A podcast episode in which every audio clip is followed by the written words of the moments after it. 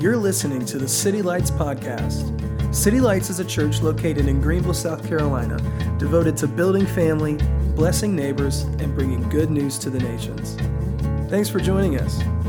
This series, if you're new here, super excited about it all the way through Christmas, called Read Scripture. Pretty simple title.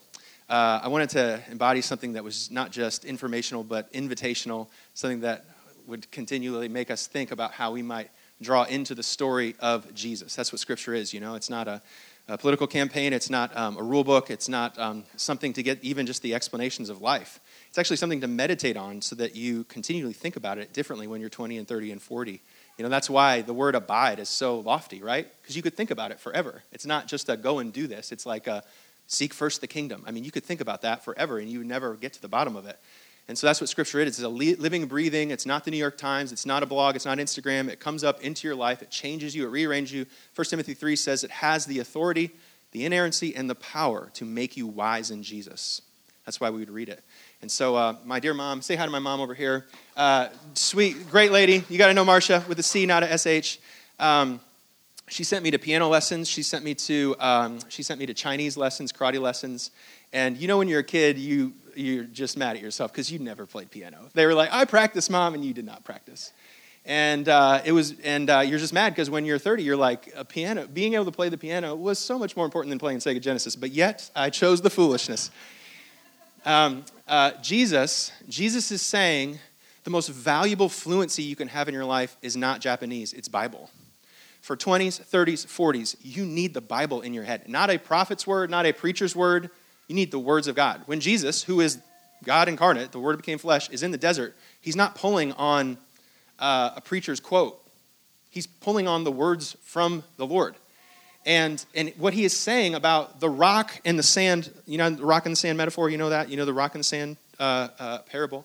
He's saying, I've seen the future, and nobody's life that does not have scripture in their head, meditated on, nobody's life is going to last without it you're building sandcastles unless God's word is on your mind. So, this is the invitation is not just to memorize, but meditate and create memories and to, to mind map your mind so much so that it would be difficult to have thought A, B, and C before it ran into Scripture. That the, the, the, the flow of consciousness, the stream of consciousness, if you were just to think about a decision, would quickly and, and, and, and uh, hungrily, uh, with ambition, move to Scripture. And that's what this is all about. And so, uh, on the board here, uh, we talked about Scripture. Uh, what it is, it is, um, it is a authoritative, uh, divine revelation of library of books. It's many, many books, 66 books, like a Barnes and Noble, with many different authors and many different genres. And so, because of that, we want to observe the Scripture before we interpret it. Secondly, it is both human and divine which means that it is, is a word for all time, but it's spoken through human lips and through uh, cultural settings.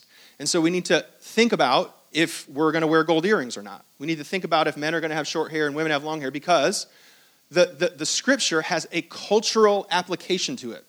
So it needs to be observed before it's interpreted and then interpreted before it is applied.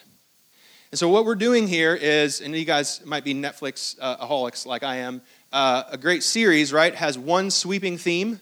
And it's a big overall story, right? It's a unified story that points to Jesus. Jesus sat down in the temple, he read Isaiah, and said, All of the scriptures, they point to me. If you end up somewhere else other than me, when you get done reading the scriptures, pick it back up because it's supposed to be about me. And so there's a sweeping theme, but in a, in a series, there's also seasons and there's episodes, right? So the Bible is a, a, it's a, a series, basically, with 66 different episodes in it, so to speak uh, or seasons, I should say. Let's call each of the books seasons, and then each of the stories within each book seasons. There's 66 seasons. And so what we're doing today is just taking five of them. And we're going to take, we're doing six more weeks. We're doing one on the Torah, one on history, one on poets, one on prophets, one on gospels, one on letters. That's six weeks. And my goal for you is just to know a little bit more. If you have a fourth grade reading level, here's the thing you're just trusted to read with what you have. And I just want to encourage you as a, as a pastor, the last thing I want to do is make it more complicated so you think you need to know something else before you can get to the word. But here's the thing we have PhD level reading levels in here, right? Some of us in a, in a multicultural, uh, postmodern society, we take in and consume gallons of information every day from the world, but ounces of information from the scripture. So I'm just saying, let's stick to let's let's meet the reading level. That's what you're entrusted to do. is to trust God with your reading. Let's meditate on it day and night to be transformed into wisdom. So I have a cast here that uh, my son Leo wore two years ago.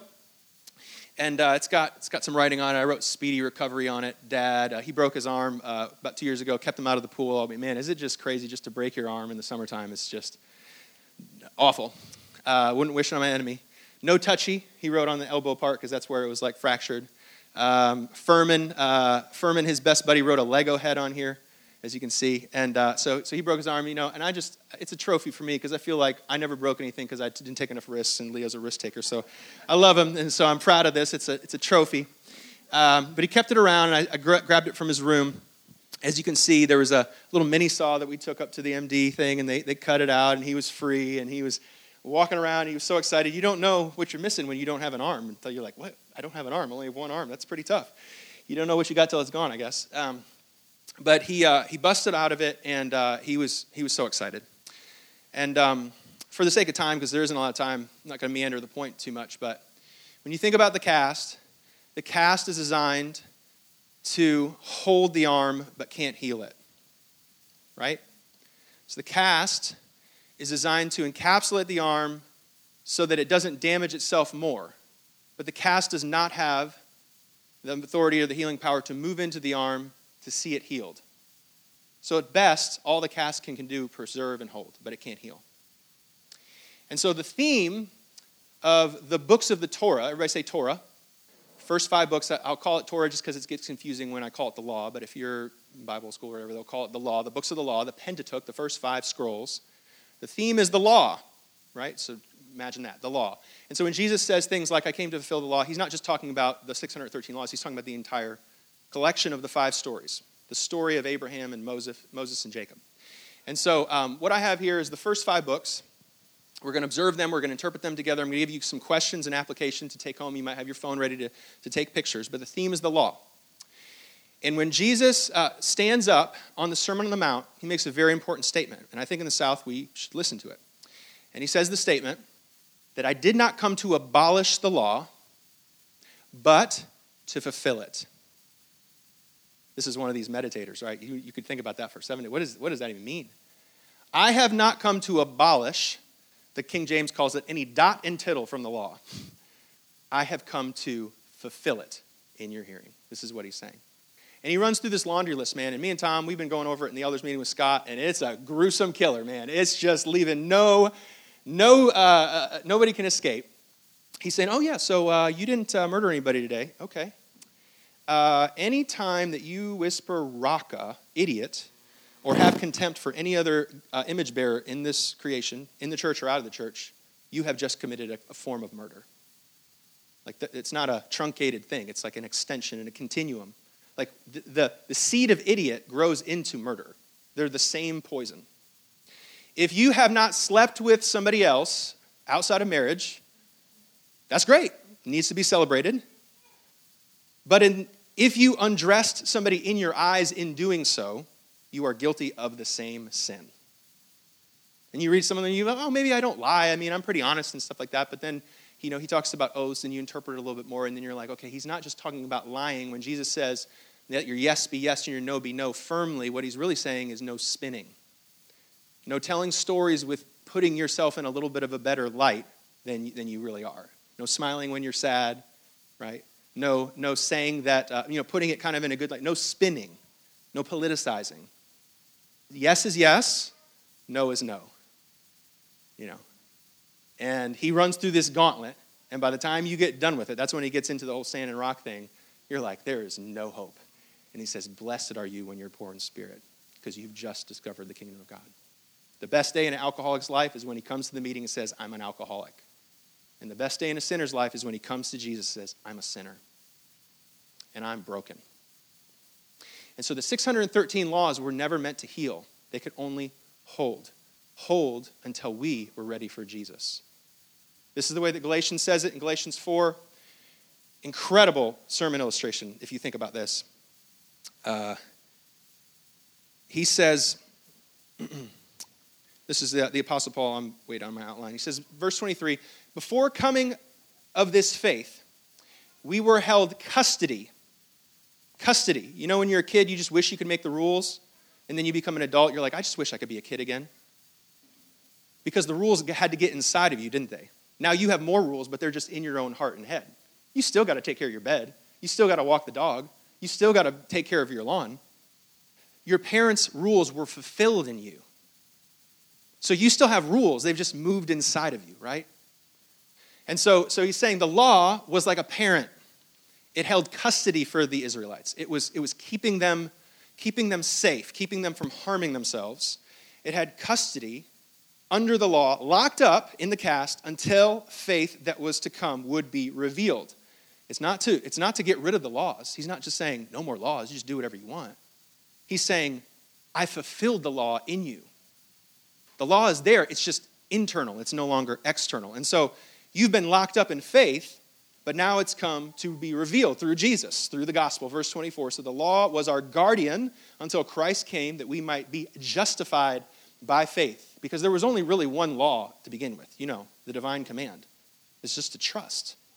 From Genesis to Revelation, there is only one thing that God expects of anybody it's to trust Him. Adam and Eve were expected to, Moses was expected to trust him. Adam and Eve were expected to trust him. And trust in the kingdom is counted as righteousness. And so it's not because of God, it's because of our hard heartedness that one had to multiply into three, into seven, and into 10, and uh, eventually 613 rules because the rules were encapsulating a broken arm. Verse 25 Now that this faith has come, we are no longer under this guardian. We are under a new guardian, is what Paul would say. So there's two reasons why this is important, and then this will catch our theme, and I'll start moving over here. The first reason is, is because when we read the laws, the laws are not for all people in all times. The laws were for Israel. P.S. With the politics, let me just make one comment. America is not Israel because America has the First Amendment. America is not the church. America does not have the privileges of the church, the responsibilities of the church, or the vision of the church. It's the world. So I think you can have Christian people in government, and we should pray for Christian values for government, but the system itself is not set up to fear God. So I shouldn't, have, I shouldn't feel nervous if anybody's sitting there because it wasn't my spot to begin with. That's not my spot. I'm here to cover my family and my church, and I'm going to take my best guess about how to run the world, which thankfully I'm not. But we go back to making disciples today because we were never in charge of that place in the first place right? So that's the promise here is that Caesar, give to Caesar what's Caesar's and give to the Lord what's the Lord's. And let's just make disciples. Because that's the government was never going to save it anyways. The kingdom saves it. The kingdom isn't in a poll, it's in the people. So, you got, um, you got reason number one.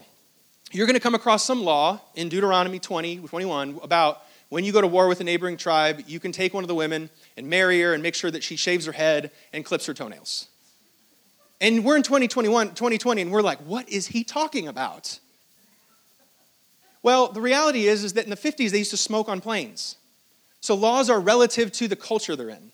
This law is not all times and all people. So if you compare it to the barbarians that would just rape women, versus when God is, is trying to speak to a stiff necked people to deal, not to um, make relative, but to, um, what's the word I wrote down in my notes? To, to, he's not condoning, he's making concessions to a culture.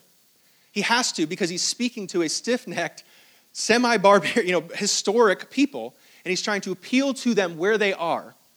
And so, if you get into the, and I want to encourage you to read these scriptures, and these laws matter to us. I'm going to show you why and how later.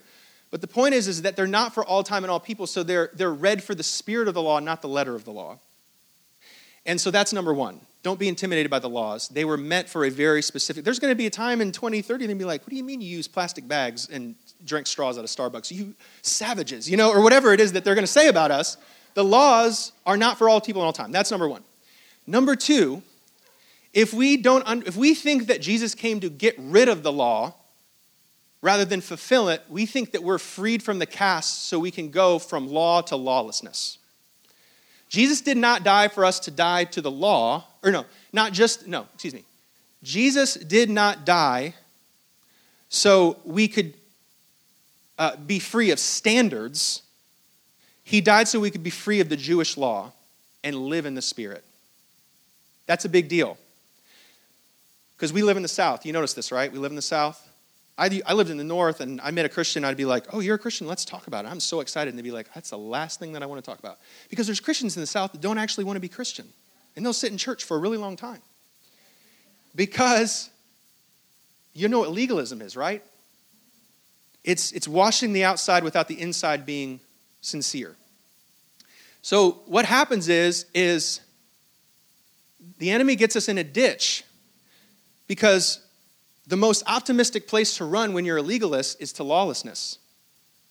So I met a guy at Starbucks, one of my first times being here, and every night he'd drink a beer. And he wasn't an alcoholic. It was almost like he had to drink a beer to prove to himself that he could. There's Christians in this place, in, in South Carolina, that are doing activities just to prove to themselves that's how locked up they are in the cast, that they can, just to prove that they're free. But Jesus didn't set you free to be lawless, He set you free to live in the Spirit. Right? So, so this is the thing. What a legalist needs really bad is not to try and run as fast away as they can from the law, they need to run as fast as they can towards love. Because Jesus gets up there and gives that list, and what he's basically saying is it is not impossible for you to fulfill the law.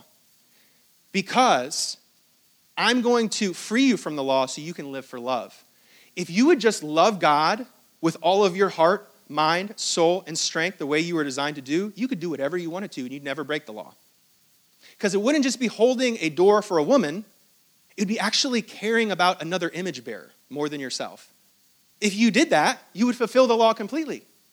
It wouldn't just be not saying racist remarks, it'd be carrying the burden and the brokenness of every image bearer on this earth because you are made in his image, not Caesar's.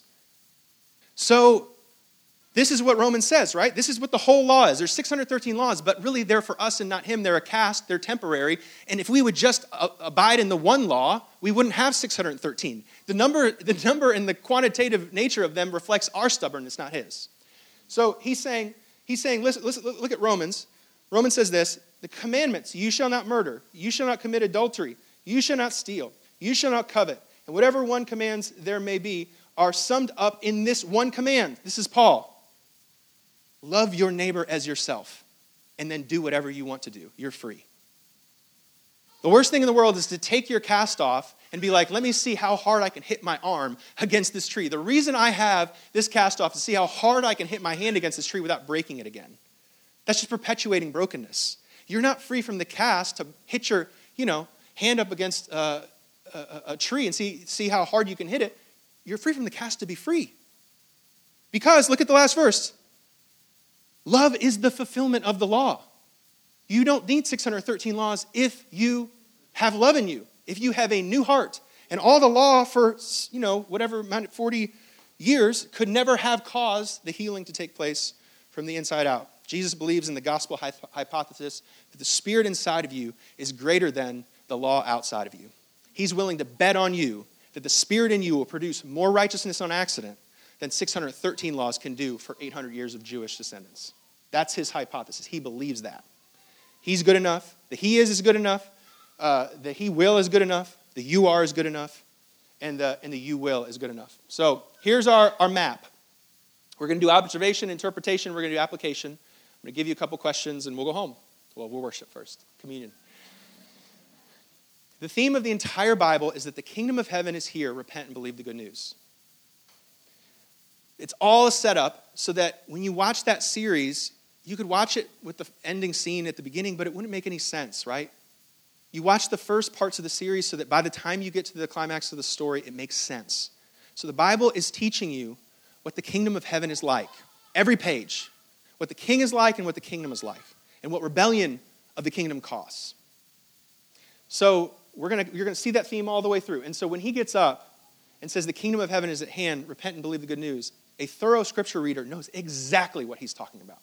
They've been waiting for it to happen if they've been paying attention, if they have eyes to ear, eyes to see and ears to hear. So we start at the tree. At the tree is a, is a decision to make, to trust or take. Humans were made to rule. It says in Genesis 2 27, so God created mankind in his own image. In the image of God, he created him, male and female, he created them. Verse 28, God blessed them and said to them, Be fruitful and increase in number, fill the earth and subdue it, and rule over it. God's not opposed to rules. he's opposed to tyranny. Authority is not bad. The reason why we are afraid of laws and we run from legalism is because not because of bad laws, but because of bad leaders. And because we're afraid of authority and we think that absolute power corrupts absolutely. But God is not a, tyr- a, tyrannical dictator. And he's entrusted his people to rule on his behalf. And here's the tough part even past the fall, we still rule. We still have authority. Our words still create worlds. We still can create kingdoms of chaos if we want to. He has not withheld that from us.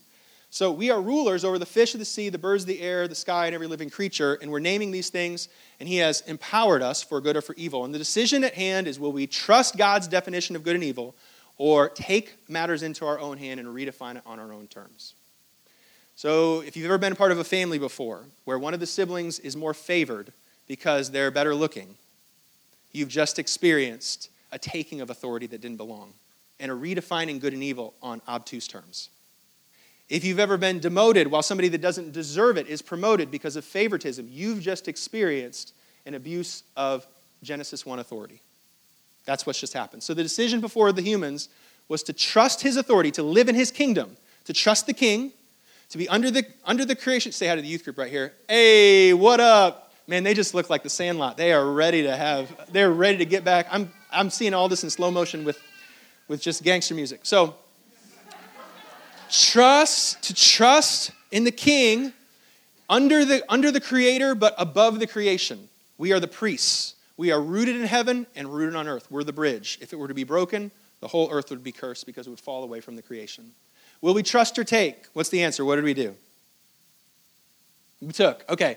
By the way, the black writing here is meant to mean the opposite of, of the trust life. It's the take life. It, it's all the spirals. And so we, we plummet downwards from individual sin all the way to collective and corporate sin. And this picture right here is going to be important for the upcoming weeks because this picture, Babel, represents the first rendition of human empire in competition with heavenly kingdom. It's the first time that God said, or that man said, I'm going to take and redefine evil and good on my own terms. I'm going to build my own kingdom to get to heaven as opposed to trust that God is going to bring heaven to earth. So, this is going to be your blueprint for Syria, Babylon, Egypt, Rome, and potentially every other nation, including the one we live in, is the ability to, to forge a human empire in contrast to a heavenly kingdom. So, if the number one answer that you have when someone says, How are you? is I'm very busy, and you said it for the last 25 times, that somebody asks you, How are you? and your first answer is busy, I'm going to guess that potentially some of your life is drawn by empire, not kingdom. Kingdom is built with stones, not bricks. Kingdom is built with sons, not slaves. Kingdom is built unto God and not oppressive. So, anytime that you ask somebody at a party and you say, Who are you? and they answer with, I'm a lawyer, we might be under the wrong kingdom. So, this is that picture. This is what happens when sin collects itself systems of oppression, systems. It's, it's, it's, it's a uh, intangible worldview, like the world. Like you could kill somebody in, you know, some terrorist uh, group, and what would happen the next day? They just spring right back up again because it's not a person, it's a system. It's a whole way of life. And so, what this is saying about the world is it's utterly hopeless. Because it's not just sin inside of you, it's sin around you. It's sin above you. It's sin below you. It's sin all around. We are a kingdom that rebelled against the king and now are poisoned against the divine. And there is, there is, there is lack of trust. So, blue, blue represents God's, God's actions, God's um, intervention. He draws out a faithful line Enoch, Seth, Noah, others in this genealogy. And he picks Abraham for no good reason at all and he says, I will. Everybody say, I will. I will is the words of the covenant promise. The covenant, in and of itself, is only really motivated by the engine of the promise, the I will promise. The story is not driven forward by any characters or even the covenant itself, it's driven forward by the promise. He says to Abraham, I'm going to take you, I'm going to get you some land, I'm going to get you some people, and I'm going to get you some blessing and we are going to bring the kingdom of heaven back to earth. You're not going to have to build up to it. I'm bringing it to you. That's what he said from day one of the Bible. So the I will engine is going to drive forward the story, regardless of what happens next. And if you read the rest of Genesis, it's this massive experiment of how bad can, can people mess up and still see God win. This is one of my favorite parts of the Bible. I forget which book it is, I'll remember next week. But literally, the, the, the Israelites have the Ark of the Covenant, which represents the presence of God, and when the Ark is there, they win victories. They are stupid, and so they just leave it somewhere at a bus station or whatever. And then, next thing they know, you guys will know the story, I love it, is that literally the Lord uses cows, like Ben and Jerry cows, to pick up this presence of God and bring it back to them. Is he on their side or not? This is not a you shall or thou shalt promise. This is an I will promise. It's not up to you. I'm doing it. I didn't ask your opinion or your vote. I will do this. It doesn't matter. I love impossible circumstances because that just makes it even easier for me to show off who I am and who you're not, right? So I will, nation, names, blessed land, and he's faithful through it end. And it's just obstacles and uh, enemies, and it doesn't really matter. He, he charges forward with this I will. Now, Babel continues to grow. The nations, you know, conspire. We see this big uh, super Babel, Egypt, get created. Uh, there's tons and tons of people because God is faithful to his promise that he is going to um, he's going to make them fruitful and multiply and so the scene is set for the beginning of exodus by the way bible tip number one you might take a picture. When you're reading the story especially narratives you want to read for the character and the promises of god. That's what's really driving the story forward. So here's what's going to happen it's going to confuse you. Some doofenshmirtz is going to do something that seems entirely wrong and you're going to be like god like shouldn't you just bust them? Like like Shouldn't you zap them? And the reason why he's not doing it is because he's sovereign, he has wisdom, and it's not about the character, it's about the promise. So when you're reading, they're not going to say, oh, and by the way, it wasn't a good idea. He took concubines. He's just going to let his life fall apart, you know, 25 chapters later. So don't get confused when, when people don't do the right thing. You're not watching for people, you're watching for God. Between the lines and in every story, He's the engine. How is the I will coming true? That's all that matters. Pay attention to that. All right, we start with Egypt God leads them out of Egypt, and by the way, you can't go anywhere until you leave. Maybe that's a maybe I should have just gone to seminary and made something smarter for you this Sunday. You can't minister to the party scene until you're out of the party. You can't, you can't be salt and light in the medical community until you decide to not be like them. Because he is saying that something about that system is not going to bring heaven to earth. Matter of fact, it gets in the way. So your job is not only to keep your eyes on what God is doing, but you also have to have a good inventory of what they're doing. Because if you're not careful, it'll seep right into your culture. And you will become a, a, a project, not a person. And you will always be busy.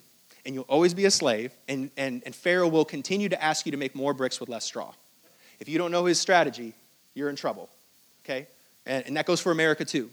Okay? It's always empire or kingdom, and there's a difference. Just because there's order, just because there's unity, it doesn't mean, like, it's is, is there trust of Jesus at the center or else nothing? So he leads them out with all the Ten Commandments. Go watch the movie. I'll skip forward 10 minutes of me. And he leads them from an I will to a you are. The thou shalts of the law never come up in the, in the conversation until he's established the I will and the you are. The thou shalts don't matter. This is why you can't just legislate Christian values because they're not based on Christian doctrine. They're not based on the I will. The laws make no sense without the I will. Why would I not sleep, uh, sleep around? Why wouldn't I steal from my neighbor? Why wouldn't I cheat? Like, it, it makes more sense within the Babylonian idea to not follow any of the thou shalts unless you know this, unless you have the first commandment settled to love the Lord your God with all your heart, soul, strength, and mind. So the vision is this. If you turn with me to Exodus, he says that you are a treasured possession. You can't understand the commands until you understand the identity. You can't understand what you're doing on the nine to five until you understand who you are. You're just going to hurt yourself. So the healing takes place not when we get the thou shalts right, but when we get the I am and the he is right. And this is the he is. Listen, listen, meditate. Think about, I want you to think about this every day for the next seven days till we come back here. Now, if you obey me fully and keep my covenant, then out of the nations you will be my treasured possession although the whole earth is mine, you, you are different. You are different than the empire. You, you, you are part of the kingdom of God. You are a kingdom of priests. That's who you are. And so, and so there's way more on the table than just holding the door for your neighbor and not saying racist jokes and paying your taxes on time. It's not, that's not the fulfillment of the fulfillment of the law is the, is the He is so that I can be the I am. I am a treasured possession. I am a kingdom of priests. I have great authority in the world and I speak to things and what my words say matter. My words create worlds and I'm either representing or misrepresenting my identity and my uh, inheritance at every moment and everything. And so the legalist, the legalist mentality needs to understand the order of operations from the I will to the I am to the thou shalt. Now, notice we started with only 62, but we get to 613, uh, and that's because disobedience causes the addition of law. You ever just go somewhere and you just have a stupid law, you know what I mean? Like McDonald's has like coffee is hot, hot. And you're like, how did we get here? It's like, you need rules for people that spill coffee on themselves and don't think it's hot, right? By the way, that was a really bad case. That coffee was really hot, apparently. So, anyways, but I pull that out of my hat in the, in the, in the sense of the laws are not created because of his stubbornness, because of ours. Read scripture number two tip. What is the spirit of the law that you are reading in any given situation? And what does it say about the law of the spirit? You're not freed from legalism to get to lawlessness. You're freed to the third option, which is trust. And so we have the law written on our hearts. The laws reflect the value and character of God. If you read through the Levitical laws, I'll just give you the crib notes. There are four main buckets and themes. So maybe read through and see which ones connect to you for each one. It's the theme of holiness, to be a set apart people, to be different. Sacrifice, we're not worshiping until we lay down the lesser for the greater. Justice, how we care for the poor, the stranger, the widow, the immigrant. And um, we're not, they're not quite there yet, so the slide might have been throwing you guys off. I'm looking like you guys are like, whoa, look at all these words. Uh, uh, justice and uh, sacred time man, time matters. If you read the laws, the feasts, the celebrations, the food, Thanksgiving, can I get an amen? Like he wants, he just doesn't want your what or your how, he wants your when. He wants your timing. He wants you on pace. He wants you in rhythm. There's seasons to this thing. There's a time to, to, to laugh, and there's a time to cry. And so when we don't abide, when we do the right thing at the wrong time, it's still disobedience. So part of this thing is like we're learning what the time is. There's sacred rhythms to it. And, and that's what the feasts are. So don't have a Jewish Ramadan or something like, you know, just don't have like, I mean, you can if you want to have a Passover. That's super fun. But the point is not the law, it's the value. What is on God's heart that he would make a law like this? This is a classic example in Corinthians when he says, don't, you guys know this law that uh, Paul quotes, he says, don't, um, whatever, mess with the ox when it's treading the grain. And he's like talking about supporting ministers and, and, and missionaries and things like that. And what, what you're supposed to, you're seeing Paul do this, and what you're seeing is a deduction of value. He's saying, he's saying, okay, so what does this law really mean? By the way, these were not statutory laws, they were common, so they, they would be given to discussion. So it's like, what's on God's heart? Let me just not follow the letter of the law, understand the spirit, both in the Old and the New.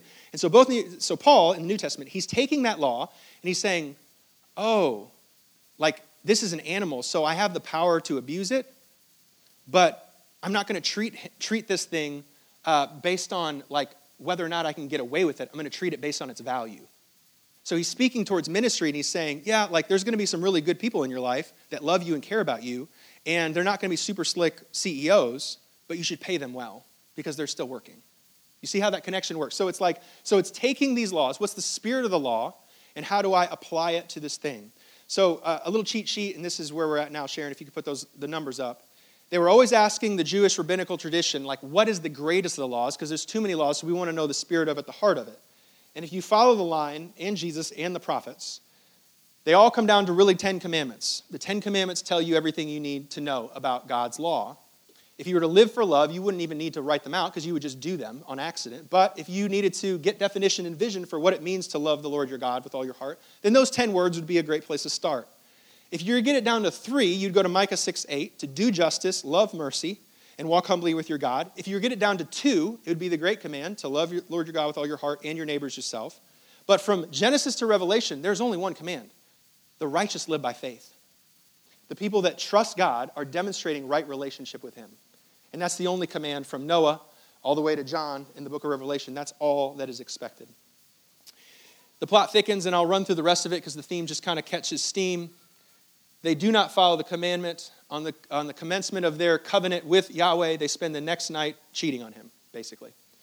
And uh, they have Aaron build a golden calf, and they do not worship the Lord your God, their God. They uh, worship the golden calf, this object that they made with their own human hands, and they have exchanged the wisdom of God for the folly of man, and they worship the creation rather than the creator, like Romans says, and God hands them over to that.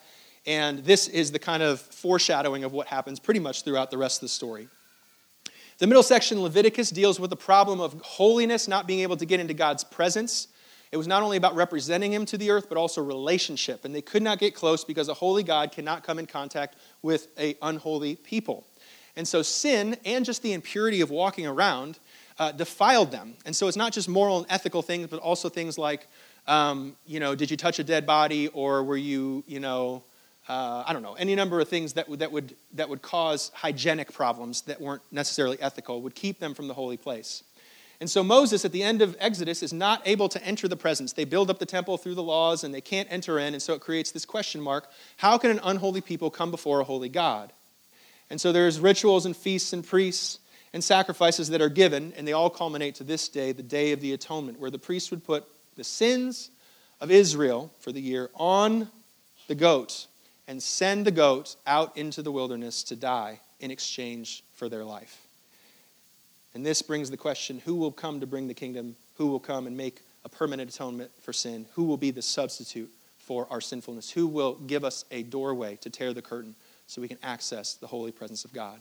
And whether you're at worship night or on Sunday mornings, we can access the presence of God without the work of bulls or goats. We can come before Him, but we come before Him at a price.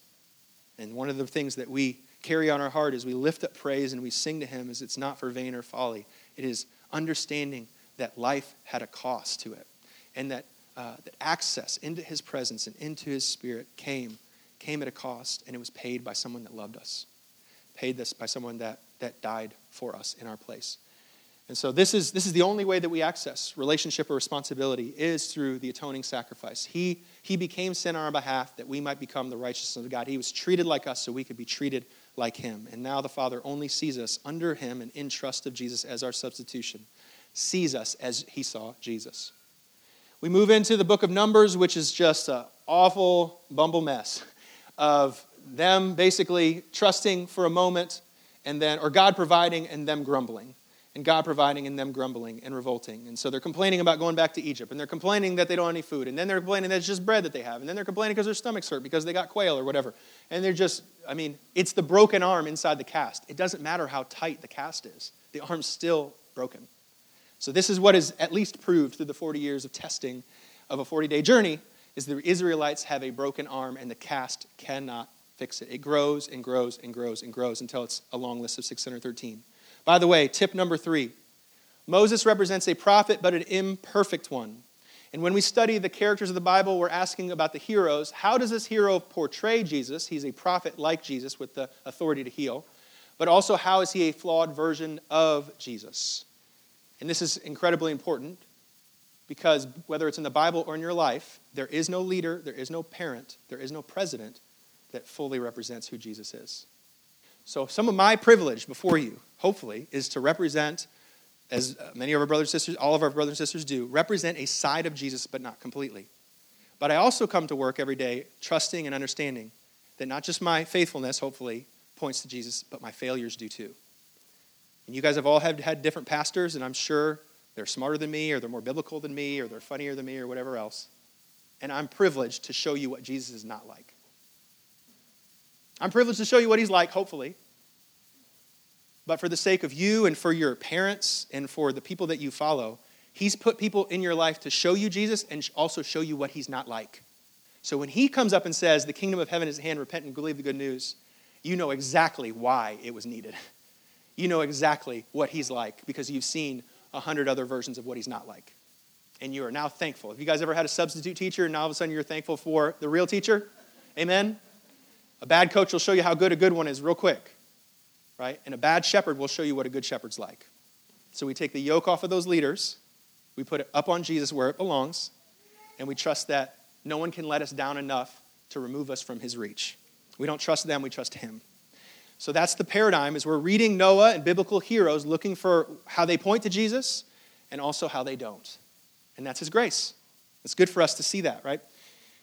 All right. We close off with a really great halftime speech from Moses, and we'll get into the book of history next. But uh, Moses gives two speeches, and uh, the first one is just summing up the law to love the Lord your God with all your heart, soul, and strength. Notice mind isn't there because they didn't have that Greek philosophy. The heart was where decisions were made as well. And so he's saying it all sums up in this. But he kind of gives them more laws, and in the back of his mind, you can see in the back of his speech, he's going, try as hard as you can, but you're down 50 to 0 at halftime, and you're probably not going to score any more points because look at the board. You know, he knows where this thing is heading. And so he's saying, you have a choice to go back to the garden, to trust or take, to obey or rebel. And just like the garden, you still have the choice to obey today, to have life, or rebel, or have death. And I already know what you're going to do because you're still a broken bone and a cast, and you're still waiting for your healing. And you need a Jeremiah 31 heart to be, to be made new. You need a new heart. You need a heart transplant. Your actions don't need help. I mean, your actions need help, certainly.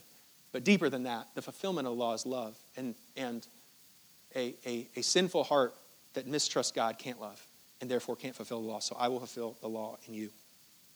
A couple scriptures take a picture of this. If you're a legalist and you uh, want to recover from legalism, you need to keep the he is before the he will the he will before the you are, and the you are before the thou shalt.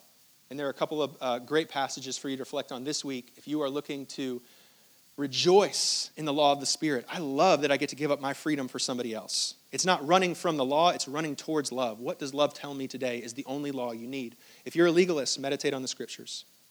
Consider this if I came up with a 2020 list of laws, maybe I would tell you, hey, new Moses is here. Let's all follow these new laws and these commandments. How many guys could last for more than a week doing this? Only two hours of screens per day. Sacred time, it matters. Let's stay off our phones. Uh, number two, because PG 13 movies are really just, I mean, rated R movies are, uh, uh, you're going to have, have quite a filter. Let's just have it at PG 13, only PG 13. No alcohol because it leads to alcoholism. No kissing before marriage. No sexist or, or racist innuendos or jokes. Uh, I think I'm off uh, with the numbers here. No crude jokes. No speeding. Next slide. Uh, no telling others what they should do. Some of us wouldn't last for 30 minutes without that one. The old should, the old ministry of should. Uh, no being happy on social media when you're sad. No working more than 40 hours a week. No plastic bags or carbon emissions. How long could you last? I would give myself about 68 seconds, you know.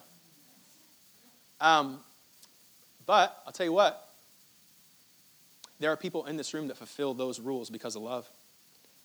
I know people that have given up way more than that because they love. I know people that don't need that list, but they do it because they love, because they're, they're running towards love. I know people whose, whose law is fulfilled on their heart because Jesus died for them, because he's put a new spirit inside of them and they're not of the world. They've, he's led them out strands of human kindness so they become a nation of priests, a set apart group. Not just to run away from the law or do as much as I can close to the law so I don't go to hell, but because I'm running for love, because I want to see the whole law fulfilled in my heart. So I want to encourage you with this closing passage, um, and we'll be doing a communion in just one moment. But Romans 8, therefore there is no condemnation for those who are in Christ Jesus, because those because through Christ Jesus, the law of the Spirit who gives life has set you free from the law of the sin and death. The law of the Spirit, Jesus, when he died, when he died and he resurrected, he cracked open the case. He cracked open the powers of sin and death in your life. And although you thought that you would repeat the mistakes of, of your ancestors, although you thought he would treat you as a sinner, not able to access his presence, his, his, his, uh, his salvation was mighty enough, the resurrection was wide enough, the kingdom of doors were open to you, you entered in, and instead of having a case that held you, you had a Savior that healed you. And you realized the things that you used to want to do, you no longer want to do. And the fulfillment of law came out of your heart, out of the Spirit, not out of coercion. And so the laws of sin and death have been broken for all in this room that have trusted Christ Jesus. You don't need the law. For what the law was powerless to do because it was weakened by the flesh, God did. What the law could not do, God did in you. What the cast could not do was healed in you, and what the law could not do is done in you through the power of the resurrected Jesus. God did by sending his own Son in the likeness of sin, sinful flesh to be a sin offering, a once and for all scapegoat. And so he condemns sin in the flesh in order that the righteous requirement aren't just hitting their arm up against the tree as hard as they can, so that the righteous requirement would run towards love and be fully met in us. He came not to abolish any of the law, to fulfill it. To fulfill it. To put the he is before the he will and the you are before the thou shalt to put it all in order again that the kingdom of heaven would reign. repent and believe the good news, who do not live according to the flesh, but according to the Spirit. What the law could not do, God did in you.